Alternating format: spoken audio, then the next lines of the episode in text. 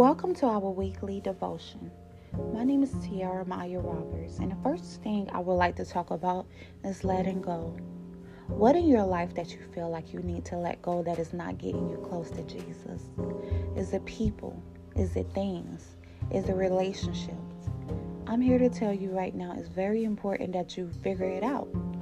Because if it's not getting you close to Jesus, if it's not getting you close to God, it's not serving you purpose. And if you're not living a purpose life, that is the issue. Because one day we all have to leave this earth. Let's keep it honest. And guess what?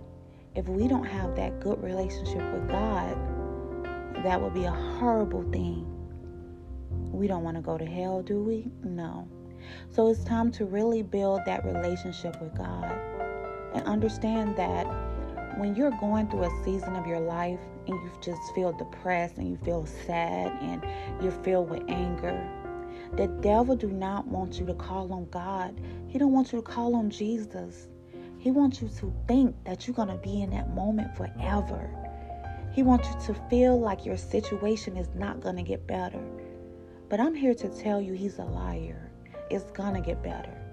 It's going to get better. You're going to get out of that depression you won't feel like things in your life will not change because he's a liar. He's going to make you feel that way.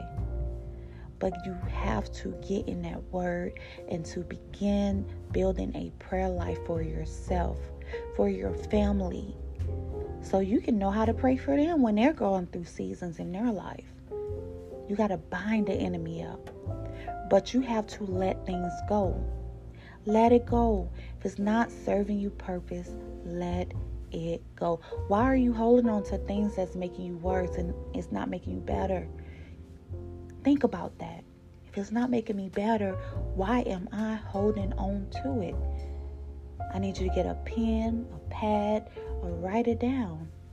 Make note of it and ask God to help you get understanding help you to let it go because sometimes it's hard to let things go, right?